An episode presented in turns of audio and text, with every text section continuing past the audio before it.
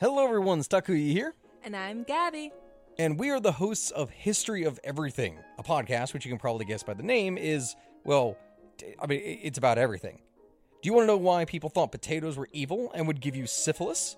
Are you curious about all the stories of the terrible and stupid ways that people have kicked the bucket over the years?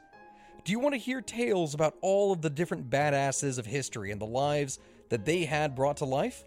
Well, if so, then look no further. History of Everything is just the right podcast for you. It's available on Spotify, Pandora, and anywhere else that you get your podcast from. Join us for some fun and just see how weird and wacky history can be.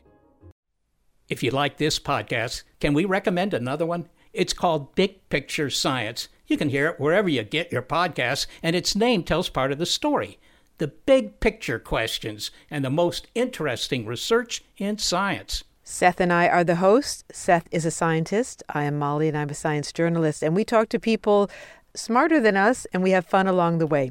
The show is called Big Picture Science, and as Seth said, you can hear it wherever you get your podcasts. What follows may not be suitable for all audiences. Listener discretion is advised. The world is full of stories. Stories of mysteries, of curiosities, of oddities. Join Kat and Jethro Gilligan Toth for the strange, the bizarre, the unexpected as they lift the lid and cautiously peer inside the box of oddities. Well, when this episode drops, we're going to be on an airplane flying to Thailand. Well, actually, to Seattle and then to, to Thailand. But yes, ultimately, Thailand. Another big uh, trip for us. This is a bucket list trip that we've been planning for 15 years. Yeah, and it's finally happening. I'm super excited about it. Um, we were just in Spain not long ago, which again, mind blowing trip of a lifetime. And it just so happened to work out that we're doing these two trips really close together. Yeah. Probably not going anywhere for a while No, after this. no. But one of the fun things that we were able to do when we were in Spain or on our way back from Spain was Zoom with the patrons. And we actually did the Zoom because we, we took a transatlantic cruise home. And uh, we, we Zoomed with the patrons, the, uh, the Order of Freaks, from inside the Bermuda Triangle. It was wonderful. Also, if you have an opportunity to take advantage of a repositioning cruise, it's so much more inexpensive. Oh, my God. And it can be a real adventure. Hey, I was thinking since we did that Zoom with the patrons from inside the Bermuda Triangle during our last trip, and because Thailand is 12 hours ahead, mm-hmm. maybe we could do a Zoom call with the patrons from the future. We've actually learned a lot about things we shouldn't do when we're in Thailand. Like, it, Show the bottom of our feet. that's considered extremely rude. Mm-hmm. You know, that's a big kink over there. Absolutely. Also, you cannot leave the country with a statue or an image of the Buddha. Yeah. Interesting. So if you're thinking of smuggling like contraband out of Thailand, don't do it inside a Buddha statue. That would be my advice to you, um, the would-be smuggler. It's good advice. Also, great opportunity to cross promote the shallow end with Schnebley and Toth. That's true. We talk about all kinds of stuff, including um, well, people Butt stuff. Well, there is some butt stuff, uh, but not the way you think. Things like you know stuff that people end up with in their butts at the emergency room. Mostly just really embarrassing, stupid things people do. It'll make yourself feel better. That's one of our slogans. Helping to support your self esteem through other people's stupid decisions. I love a good zombie movie. You know that. Of course. I read the George Romero uh, zombie book, which, gosh, that was like 600 pages, but riveting stuff. Quite the slog. It, it was. It was. It took me about a year. The idea of fending off dead, deteriorating bodies who have reanimated during a zombie apocalypse is just terrifying to me. No interest. Fortunately, it's just fiction. Or, Or is, it? I knew you were going to say that. I came across the story of an event that took place during World War I. It's a story of a battle where Russian soldiers rose from the grave to fight the advancing German army. And the story of this battle is 100% true. What? It's called the Attack of the Dead Men.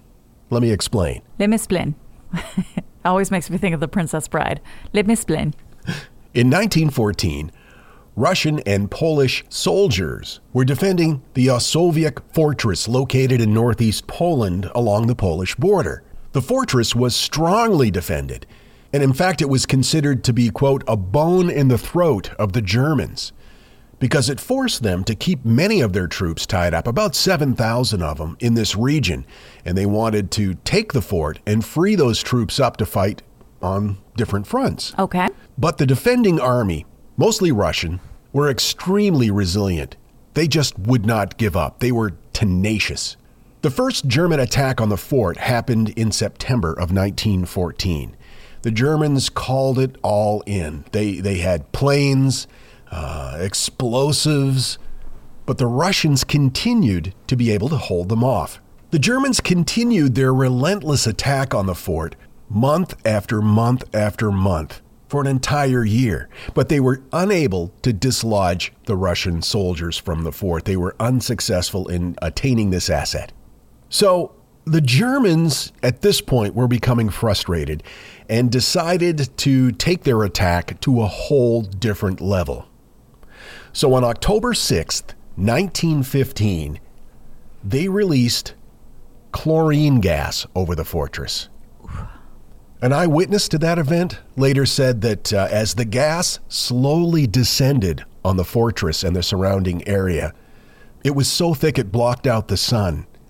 The grass turned black. It killed all of the vegetation, as well as any living person that stood outside on the bridgehead of the fortress. It then settled into the fortress with devastating results. Now, inside the fortress, the Russian soldiers were not prepared at all to withstand a gas attack. This was a relatively new weapon at the time. There was no contingency plan in place, there were no gas masks. Even the way the fortress was constructed didn't offer them any protection. In fact, it seemed to enhance the effect of the poisonous gas because the fort lacked artificial ventilation and there were absolutely zero oxygen generators.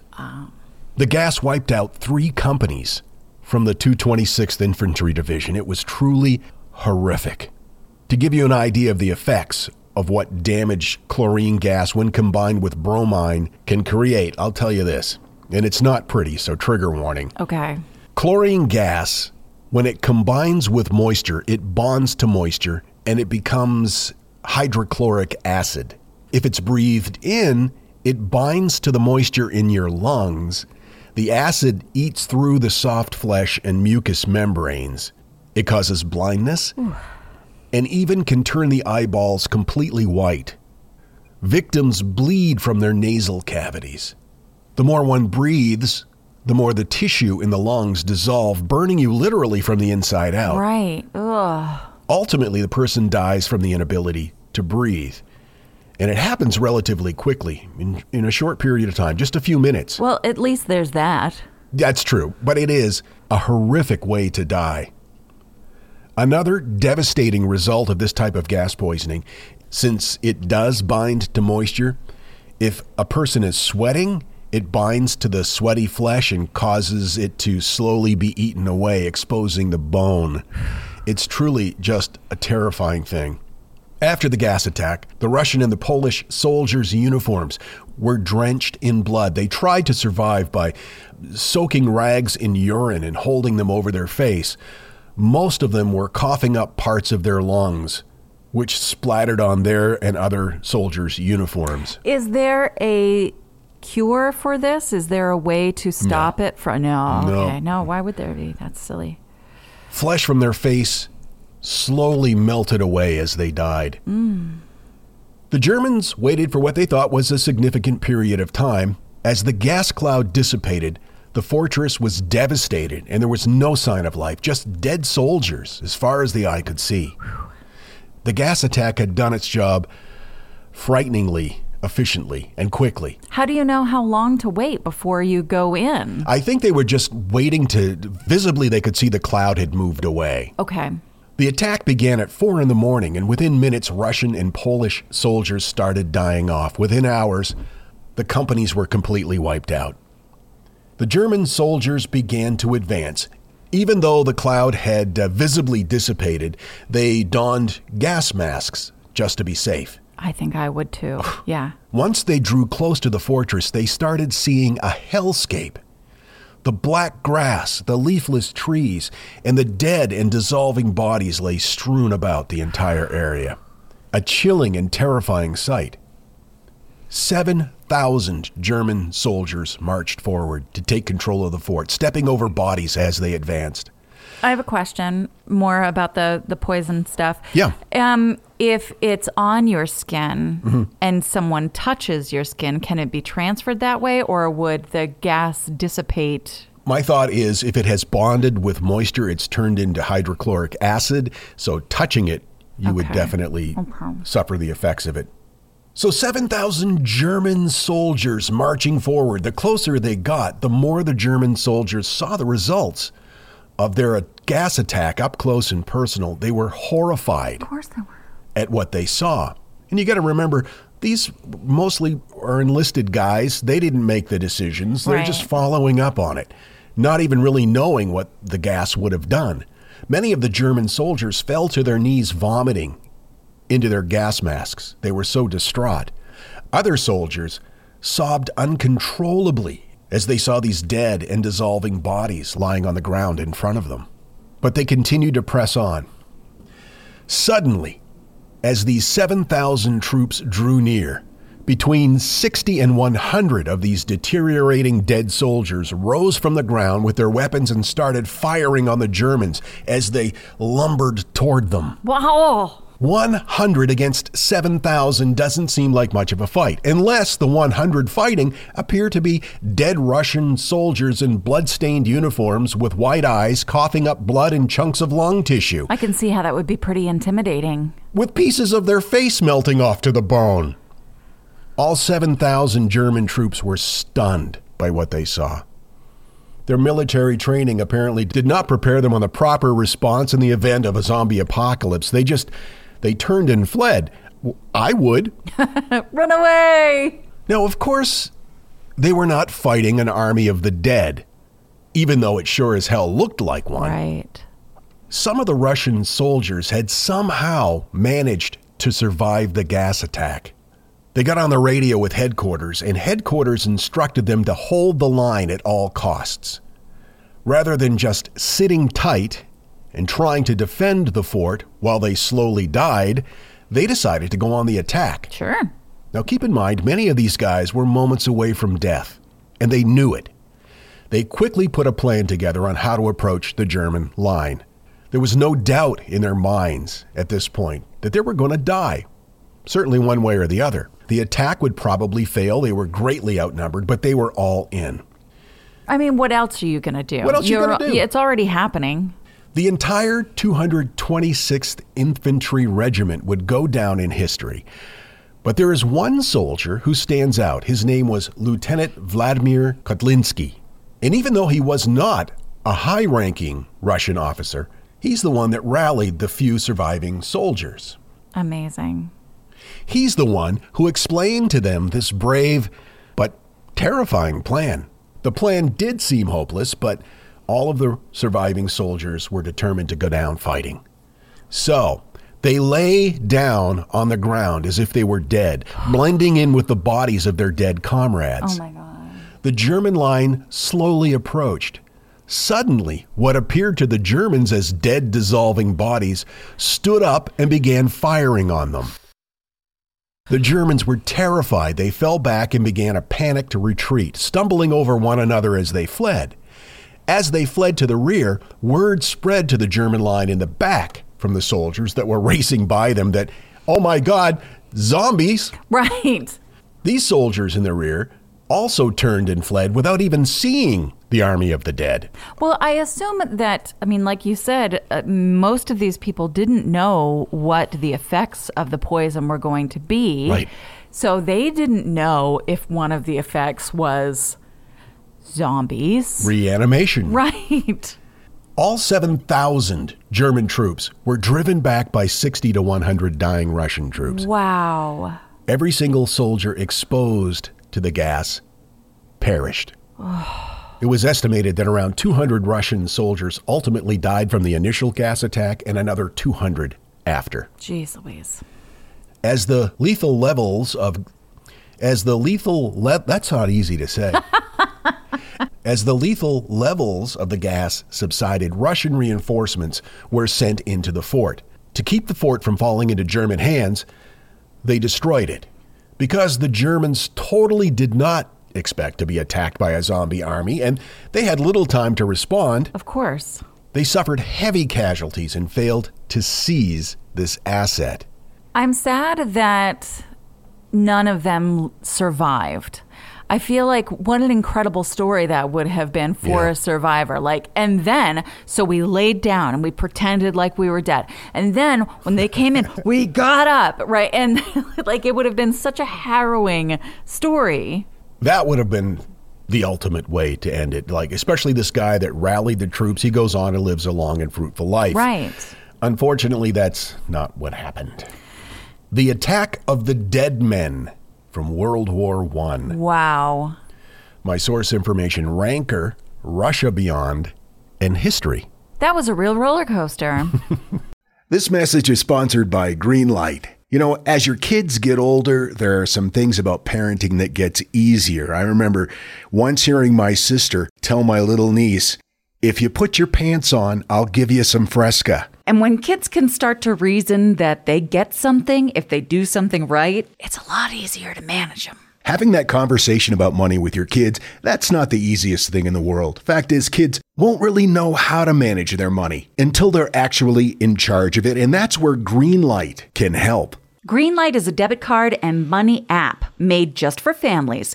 Parents can send money to their kids and keep an eye on the kids' spending and savings, while kids and teens build money confidence and lifelong financial literacy skills. Your kids will learn how to save, invest, and spend wisely thanks to the games that teach kids skills in a fun, accessible way. When I was a kid, I had expected chores and then I had bonus chores. And bonus chores were where I earned money. And so if you're thinking like, hey, my kid should be doing stuff around the house, yeah, no, you're not wrong. But maybe there's extra ways that they can learn how to be a successful financial money person. What was one of the bonus chores that you had to do? Rub my mom's feet. And what did that pay? I don't know, like a quarter or something. Millions of parents and kids are learning about money on Greenlight. It's the easy, convenient way for parents to raise financially smart kids and families to navigate their life together. Sign up for Greenlight today and get your first month free when you go to greenlight.com slash oddities. That's greenlight.com slash oddities to try Greenlight for free. Greenlight.com slash oddities. I've got to tell you, the longer we've had our Aura frame, the more I love it. I have kids, and they live about 3,000 miles away, and my daughter is expecting a child, and she has been sending me updates on her baby bump through the Aura frame. And since I can't be there to experience it with her, it's the next best thing. And speaking of mothers, if you're looking for the perfect gift to celebrate your mom in your life, Aura frames are beautiful Wi Fi connected digital picture frames. It allows you to share and display unlimited photos. It's super easy to upload and super easy to share photos with the Aura app. And here's the thing if you're giving Aura as a gift, you can even personalize the frame with preloaded photos and memories. We love Aura frames, and living so far away from family, thanks to Aura, it's the next best thing. It's like, it's like almost being there. And right now, Aura has a great deal for Mother's Day. Box of Oddities freaks can save on the perfect gift by visiting auraframes.com to get $30 off, plus free shipping on their best selling frame. That's A U R A frames.com. Use code oddities at checkout to save. That's A U R A frames.com and use code oddities at checkout. And you will save. Thanks, Aura Frames, for bringing my family a little bit closer. And now, that thing in the middle. Most of us are familiar with Maya Angelou as an American memoirist, a popular poet, and civil rights activist. She published seven autobiographies, three books of essays, several books of poetry, and is credited with a list of plays, movies, and television shows spanning over 50 years. She received dozens of awards and more than 50 honorary degrees. She's best known for her series of seven biographies that all focus on her childhood and early adult experiences, with the first being I Know Why the Caged Bird Sings. But here's something you might not know about Maya Angelou. Along with her other accomplishments and accolades, Maya Angelou was the first black female streetcar conductor in San Francisco. Megan Sasquatch sent us a message on Facebook. Sasquatch? Yeah. Uh, hi, guys. I absolutely love your show. We met in New York City in 2021, and I loved every minute of it. My New Year's resolution is to be overall kinder and more positive. And I look up to you two because of how kind and accepting you are of everyone. We fooled everyone. I know, they're so dumb. I often find myself saying, What would Kat and JG do? I'd like to thank you guys for making such a huge impact in my life. Love you. Oh my gosh. Megan, That is like the that is sweetest. the sweetest thing. And I, I don't even know how to accept that kind of thing because you're the sweet one. You are. bitch. A couple of ep- episodes ago, we were talking about how uh, certain smells can wake you up from a dead sleep, and I still don't believe that happens. well, not you personally, I guess, but uh, people in general. And um, I have a pretty good sense of smell, too. you do. You have a super sniffer like Gus. My brain just goes, Nope, sleepy time. bye bye. We had a an email that we read from a woman who said that her husband got mad at her because she was cooking cabbage in the middle of the night and it woke him up. And, Right? It ended yeah. up being an episode title. Yep. Amy, one of the inner circle of freak members, sent us this message on Patreon. This was fascinating as usual, but I'm still laughing about the cabbage. As someone with a sensitive sniffer and a persecution complex, I totally get the husband's reaction. Persecution complex. I don't think I've ever heard that specific term before, but I know exactly what you mean. yeah, I've certainly never heard it in the same sentence with the word cabbage. Thanks, Amy. Amy's been one of our patrons for a long, long time now. One of the founding members, I think. Thanks, Amy. Want to learn how you can make smarter decisions with your money? Well, I've got the podcast for you. I'm Sean Pyles, and I host NerdWallet's Smart Money Podcast. On our show, we help listeners like you make the most of your finances. I sit down with NerdWallet's team of nerds, personal finance experts in credit cards, banking, investing, and more. We answer your real-world money questions and break down the latest personal finance news. The nerds will give you the clarity you need by cutting through the clutter and misinformation in today's world of personal finance. We don't promote get rich quick schemes or hype unrealistic side hustles. Instead, we offer practical knowledge that you can apply in your everyday life. You'll learn about strategies to help you build your wealth, invest wisely, shop for financial products, and plan for major life events. And you'll walk away with the confidence you need to ensure that your money is always working as hard as you are. So turn to the nerds to answer your real world money questions and get insights that can help you make the smartest financial decisions for your life. Listen to NerdWallet's Smart Money Podcast wherever you get your podcasts. When Johann Rall received the letter on Christmas Day 1776, he put it away to read later. Maybe he thought it was a season's greeting and wanted to save it for the fireside. But what it actually was, was a warning, delivered to the Hessian colonel, letting him know that General George Washington was crossing the Delaware and would soon attack his forces. The next day, when Rall lost the Battle of Trenton and died from two colonial Boxing Day musket balls, the letter was found, unopened in his vest pocket. As someone with 15,000 unread emails in his inbox, I feel like there's a lesson there. Oh well, this is The Constant, a history of getting things wrong. I'm Mark Chrisler. Every episode, we look at the bad ideas, mistakes, and accidents that misshaped our world. Find us at constantpodcast.com or wherever you get your podcasts.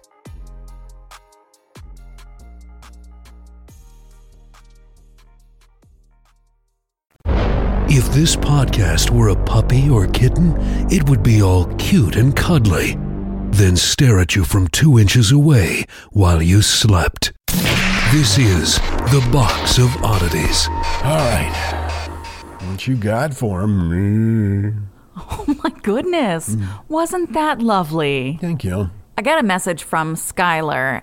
They said, I think that you might find this interesting. And you know what, Skylar? I did. Uh huh. Also, great name. Yeah, and I've been doing a lot of research about passports and visas and travel. So this tied in perfectly and actually gave me a few resources for our upcoming trip. So, Skylar said, How about the history of passports? I'm in. Okay. A passport is the only acceptable form of identification for international travel. If you aren't carrying your passport, it's virtually impossible to enter another country. If something goes wrong while you're away from home, such as losing your luggage or getting sick, at least you'll have something that proves you you're from where you say you're from. And it's also about being provable as a resident of that place, so it might offer assistance in the event that something goes wrong. Okay. If you are, let's say, detained because you're trying to remove an image of Buddha from Thailand, the states might go, okay, you're actually from here and we'll help you get back. I mean, not necessarily, but maybe. It's comforting to think that there's the possibility they might. The origins of the passport can be traced back to the biblical era. what? Did Moses have a passport? Yeah, but it got burned in the bush. This is important to keep your passport in a fire retardant safe. Yeah. The safe conduit or safe conduct passage was designed to grant an enemy passage in and out of a kingdom for the purpose of his negotiations. Okay. So if a king's spokesperson was to go into another country for negotiations, they were to keep him safe because the king said, Hey, I'm sending him over to you. Don't murder him, okay? According to historian Martin Lloyd in The Passport, the history of man's most traveled document, one of the earliest known references to paperwork that served in a role similar to that of a passport is found in the Hebrew Bible. Wow. Moses did have a passport. And it states that Nehemiah, an official serving king of Persia, asked permission to travel to Judea. The king granted leave and gave him a letter to the governors beyond the river, requesting safe passage for him as he traveled through their lands. It was basically like a gentleman's agreement. The two rulers recognized each other's authority, and stepping over a border wouldn't cause a war. Passports were an important part of the Chinese bureaucracy as early as the Western Han, if not in the Qin dynasty. They required such details as age, height, and bodily features. These passports hmm. determined a person's ability to move throughout imperial countries and through points of control. Interesting. Sounds pretty thorough. Considering, Yeah. In Britain, from 1540, the granting of traveling papers became the business of the Privy Council. By this point, the term passport was being used. One of the earliest still in existence was issued June 18, 1641. Under the name passport. Yep, and it was signed by Charles I. Son of a gun. Since 1794, they've always been granted by the Secretary of State, and a record exists of all passports issued since that date. King Henry V of England is credited with having uh, not invented the passport as we know it, but kind of revolutionizing and making the passport as we understand it today. The earliest reference to these documents is found in a 1414 Act of Parliament. And these were warnings to other countries that they should allow the bearers to travel freely. And in return, English subjects wouldn't injure or rob a foreigner who carried their safe conduct paperwork. Such sovereign letters became popular during the reign of King Louis XIV of France. The king granted traveler documents called passport or to pass the report. Within a hundred years of Louis XIV's reign, almost every country in Europe had set up a system to issue passports and visas. That's fascinating. And part of the goal was to allow a visitor in their country for a certain period of time. Okay. Not just that you could come in, but that you're you're here only for a bit. Business or pleasure? The first modern British passport, the product of the British Nationality and Status Aliens Act of 1914, consisted of a single page folded into eight and held together with a cardboard cover. It was valid for two years, and as well as a photograph and a signature, it featured a personal description, including details like shape of face, complexion, hmm. and features. It also might say things like forehead, broad, nose, large, eyes small, beady. Big nose? Not shocking. Most people did not like this. No, no. no. Yeah. Yeah. I Wait, would wait a- hate it. Hey, did you have to put fat ass down? it's bad enough big nose, but big nose, fat ass. Right. It's one of the reasons why I have never voluntarily gone to a caricature artist. I have features that are very caricature and Uh-huh. You don't want them highlighted? make me so sad. yeah. But as photography became more and more prevalent and easier to use, those replaced the descriptors. A worldwide passport standard emerged in the aftermath of the First World War, championed by the League of Nations. The U.S. passed the Emergency Quota Act of 1921 and later the Immigration Act of 1924. And that was largely because there were so many people immigrating to the United States. Now, keep in mind, in the early 20th century, an American woman was not issued her own passport. She was a hmm. footnote on hmm. her husband's passport. Okay. Husband was allowed to travel freely with his passport. She was not allowed to at all. Well, see, that what they were doing was they were mm-hmm. they were saving on paper. That way, they didn't have to cut trees down, and uh, they were just what they were doing was was minimizing their carbon footprint. That's what it was. Yeah. Yeah. During the Industrial Revolution, they Sure. were crazy about reducing their carbon footprint. That's what I said. We've come a long way. Most passports now are very similar to Britain's passport, some with some extra safety features. The new Nicaraguan passport, for instance, boasts 89 security features, including bidimensional barcodes, holograms, and watermarks. It's reputed to be one of the least forgeable documents in the world. Interesting. Yeah. But not everyone can go just anywhere with a passport. The Henley Passport Index is a thing I did not know about until this week. And it's way fun. it gives you insight into the impact of upheaval in certain parts of the world, as well as what travel might look like for people living in other parts of the world. It gathers information based on data from International Air Transport Association and others and ranks all 199 global passports according to the number of destinations holders of those passports can visit without needing a visa in advance. Do you want to take a guess at whose passport is ranked number 1? Uh, USA, USA, No. uh, Uganda. Are you just listing you Yes. countries now? Yeah, I scrolled down and it stopped in the U section. Japan. Why is that? Japanese citizens can now visit 193 destinations from 227 without needing a visa. The U.S. is actually tied with Belgium, the Czech Republic, New Zealand, Norway, and Switzerland for the number seven rank. Moving up three spaces this week in our countdown. The U.S. has mostly moved down in the countdown.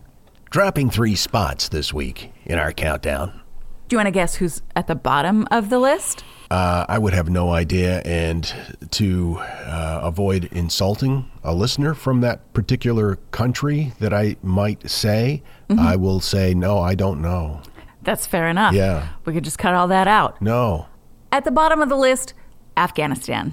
Okay, Afghanistan. I scrolled right by Afghanistan. Now, what about those who cannot get a passport because they're stateless? They don't technically have a home country. You mean like that guy who lived in the airport? Kind of like that guy who lived in the airport. A stateless person is just someone who's not considered a national by any country. Hmm. How does that happen? Well, at the end of 2019, the UN High Commissioner for Refugees estimated there's approximately 4.2 million stateless persons worldwide. Okay. It's estimated that the number is actually higher, maybe over 10 million, due to underreporting. There are so many ways that one might become stateless. Gaps in nationality laws can lead to statelessness. People who are moved to different countries when they're infants can very easily become stateless if paperwork doesn't get filed correctly. Countries dissolving, statelessness. And some citizens of some countries can lose their nationality simply by being outside of their home country for too long. Stateless people can have real difficulty accessing things like education, healthcare, employment, and as we've discussed here, freedom of movement. And without these things, obviously, it's a lifetime of obstacles. And the fact that there are not options for many of these people to become nationalized when some countries literally sell their citizenship. Yeah, it's it's really not that uncommon. If you're an expat, there are certain countries where if you put like twenty five, thirty thousand dollars in a uh, bank account there and uh, leave it there for five years, they will give you uh, full residency visa. Yeah, it really illustrates the flimsy nature of what our ideas of citizenship mean. Anyway, passports are really neat. That is interesting. Yeah. And if you go to that website that I was telling you about, the Henley Passport Index, you can see like the covers of all the different passports and what they look like. And it, I don't know, it's just really interesting and neat. And thanks, Skylar, because I enjoyed this very much. I had no idea the history of the passport went back that far. Biblical times? Yeah. Crazy.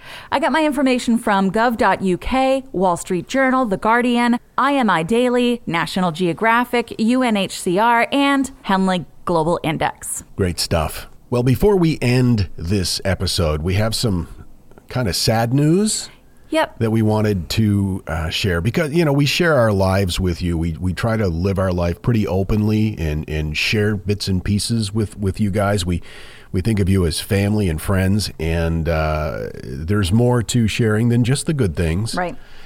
And as you know, um, we we have two dogs, um, Howard and Haggis.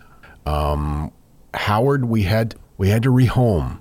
Um, we got him from a rescue about a year ago, and the rescue uh, and I worked together uh, over the course of a couple of weeks to get him back to a foster with them um, so that they can find him a forever home. we struggled with with the decision of this. We struggled with it for a long time. We don't really know his history, and there's always been kind of an underlying something right under the surface. He's a sweet boy, but occasionally things will trigger him, and he just kind of snaps. And on Christmas Eve, he he went after Haggis and bit him in the face, and then just a, a week after that, he did it again and got him right in the eye and um, so we had to make a uh, horribly difficult decision. Um, and we and this is not something that we we did lightly. Haggis is the priority though, and um, and we know that this rescue, uh, Poodle and Pooch. Is going to do an amazing job finding him a place that's exactly right for him, where he can be an only pup and be doted on and have all of the attention that he requires. and, and I think that he just uh, living in an apartment was stressful for him So so hopefully all of those things will be rectified. I have no doubt they will be. Because uh, Poodles and Pooch is a, a, great rescue organization here in Orlando, and um, I know the paces they put us through Yeah. qualifying, and I know that they'll do a good job. And not to end this on a bummer, but we just wanted you guys to know how how can I lighten the mood before we? Oh, okay. Did you know that it's really hard for women to work at the post office Why is that? because it's such a male-dominated industry? You got that from a TikTok. Yeah. Also, I'm gassy, so farts are always funny, even in the face of adversity and pain. Unless the farts are causing the adversity and pain, and then it's just cyclic. Okay, see you next time. Until then, keep flying that freak flag. Fly proudly, you beautiful freak. Sorry about how that got all dark and bummery. Yeah. We love you guys. And so, let it be known that the box of oddities belongs to you, and its fate is in your hands. Henceforth, the box of oddities commits to the telling of stories stories of the strange, the bizarre, the unexpected. We wish to offer our deeply felt gratitude and appreciation for your patronage. TheBoxOfOddities.com.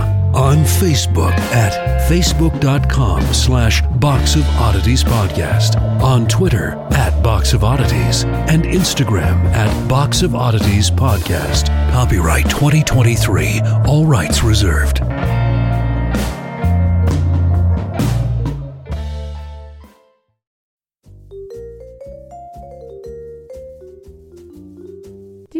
Love history but hate when it's stuffy and boring? Well, look no further and join me, Katie Charlwood, your friend, the neighbourhood social scientist and reader of books, as I delve into unsolved historical mysteries, murders by gaslight, and of course, women who have been misrepresented through all time. On Who Did What Now, the history podcast that's not your history class. Listen wherever you get your podcasts. My name is Greg Jackson. I'm a historian, professor, and the creator of History That Doesn't Suck, a podcast that provides a complete overview of U.S. history through storytelling, yet keeps the rigor you'd expect in a university class. Starting with 22 year old George Washington in his first battle, join me for a chronological telling of the United States story, its unlikely revolution, fractious civil war, tenacious inventors, brave reformers, and more. With more than 100 episodes, you can already binge listen your way through the progressive era. Find History That Doesn't Suck wherever you get your podcasts.